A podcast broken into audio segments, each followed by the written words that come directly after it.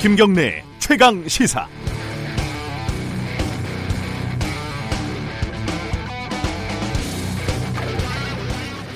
오늘 일본이 우리나라를 화이트리스트에서 배제할 가능성이 매우 큽니다. 이후 우리 정부의 대응 방식에 대해서도 당연히 뜨거운 논쟁이 있을 겁니다. 가능한 모든 수단을 동원한 강경한 대응을 주문하는 목소리가 커질 것이고요. 외교적이고 실리적인 대응책을 요구하는 목소리도 작지 않을 겁니다. 사실 일본이 한국의 경제 보복을 시작했을 때부터 계속되고 있는 논쟁이죠. 뭐 단순하게 얘기하면은 주전론과 조화론, 강경론과 유화론. 제가 이름을 붙여봤는데 뭐 열정론과 냉정론. 뭐 요쯤의 논쟁입니다. 당연한 논쟁이고 어느 쪽이 100대 0, 100대 빵으로 지고 이길 문제는 아닌 것 같습니다. 그런데 한 가지 불편한 거는요. 냉정한 태도를 상대적으로 냉정한 태도를 가진 분들 중에 일부가 일본산 불매 운동을 하고 역사적 정의를 외치고 이런 사람들의 사람들을 철없는 군중쯤으로 치부하고 가르치려는 태도입니다.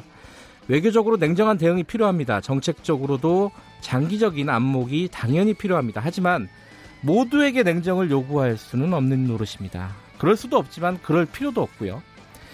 경제적 타격을 걱정하고 대책을 마련한 사람들이 필요하듯이 한마디 사과나 보상을 받지도 못하고 기나긴 재판 과정에서 돌아가신 수많은 분들을 절대 잊지 못하는 사람들, 인간으로서의 자존심이 더 중요한 사람들도 또 있기 마련입니다. 그리고 때로는 가끔은 이 사람들이 역사의 다른 국면을 만들기도 했습니다. 8월 2일 금요일 김경래 최강 시사 시작합니다.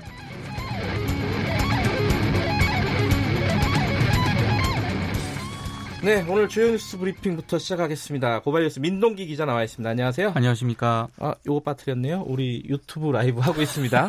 김경래 최강 시사는 유튜브 라이브 하고 있으니까 많이들 와서 봐주시고요. 문자 참여 가능합니다. 샵 9730이고 짧은 문자는 50원, 긴 문자는 100원. 스마트폰 애플리케이션 콩 이용하시면 무료입니다. 오늘 일본 소식 중심으로 좀 알아볼 건데 먼저 새벽에 북한이 또 뭐 발사체를 쐈어요. 미상의 발사체들을 또 발사했습니다. 아직은 미상이죠. 그렇습니다. 네. 합동참모본부가 밝힌 내용인데요. 북한이 오늘 새벽 오전 2시 59분 그리고 3시 23분경 함경남도 영흥 일대에서 동해상으로 미상의 단거리 발사체를 두 번 발사했다고 밝혔습니다. 일단 뭐 그 이 발사체가 미사일인지 아니면 방사포인지는 아직 최종 확인이 되지 네. 않고 있는 그런 상황입니다. 알겠습니다. 이건 뭐 조금 더 지켜봐야 될 일인 것 같고요. 근데 8일 동안에 세 번을 쏜 거잖아요. 요즘 많이 쏩니다. 예. 이게 참 왜 이런지 잘 모르겠네요. 여러 가지 해석들은 나오고 있지만요. 그렇습니다. 자, 그럼 다음 차제 좀 짚어보고요. 오늘은 일본 소식 좀 알아보겠습니다. 한일 외교장관 회담은 결국은 아무 성과가 없었습니다. 네, 태국 방콕에서 한일 외교장관이 만났는데 접점을 찾지는 못했습니다. 네. 55분 동안 진행이 됐다고 하는데요. 강경화 외교부 장관이 화이트리스트 제외 절차 중단 등을 요구를 했는데 고노 일본 외무상은 정당한 조치라고 반박을 했습니다.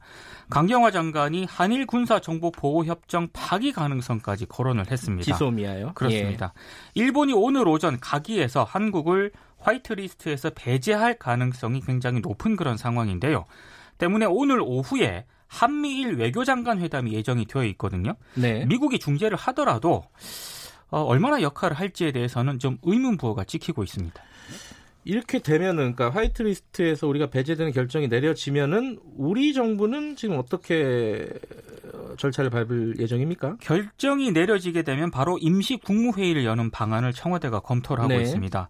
정부 입장하고 산업계 피해를 최소화하기 위한 그런 대응 방향이 논의가 될 것으로 보이는데요. 네. 문재인 대통령이 화이트리스트 배제와 관련한 메시지를 낼 가능성도 있습니다. 음, 다만 이 형태가 대국민 담화가 될지 아니면 청와대 수석 보좌관 회의 발언이 될지에 대해서는 아직 결정이 된 적이 없습니다. 국무회의 모두 발언이 될 수도 있고요. 그렇습니다. 그죠? 예. 아, 정부가 오는 4일 고위당정청 회의를 열고 중장기적 대책을 포함한 종합 대책을 발표할 예정입니다. 아, 지금 어제까지 이 한국의 국회의원들이 이제 방일을 했었는데 네. 어, 한마디로 말해서 요게 기사에서 제일 많이 나왔더라고요. 우리가 거지냐.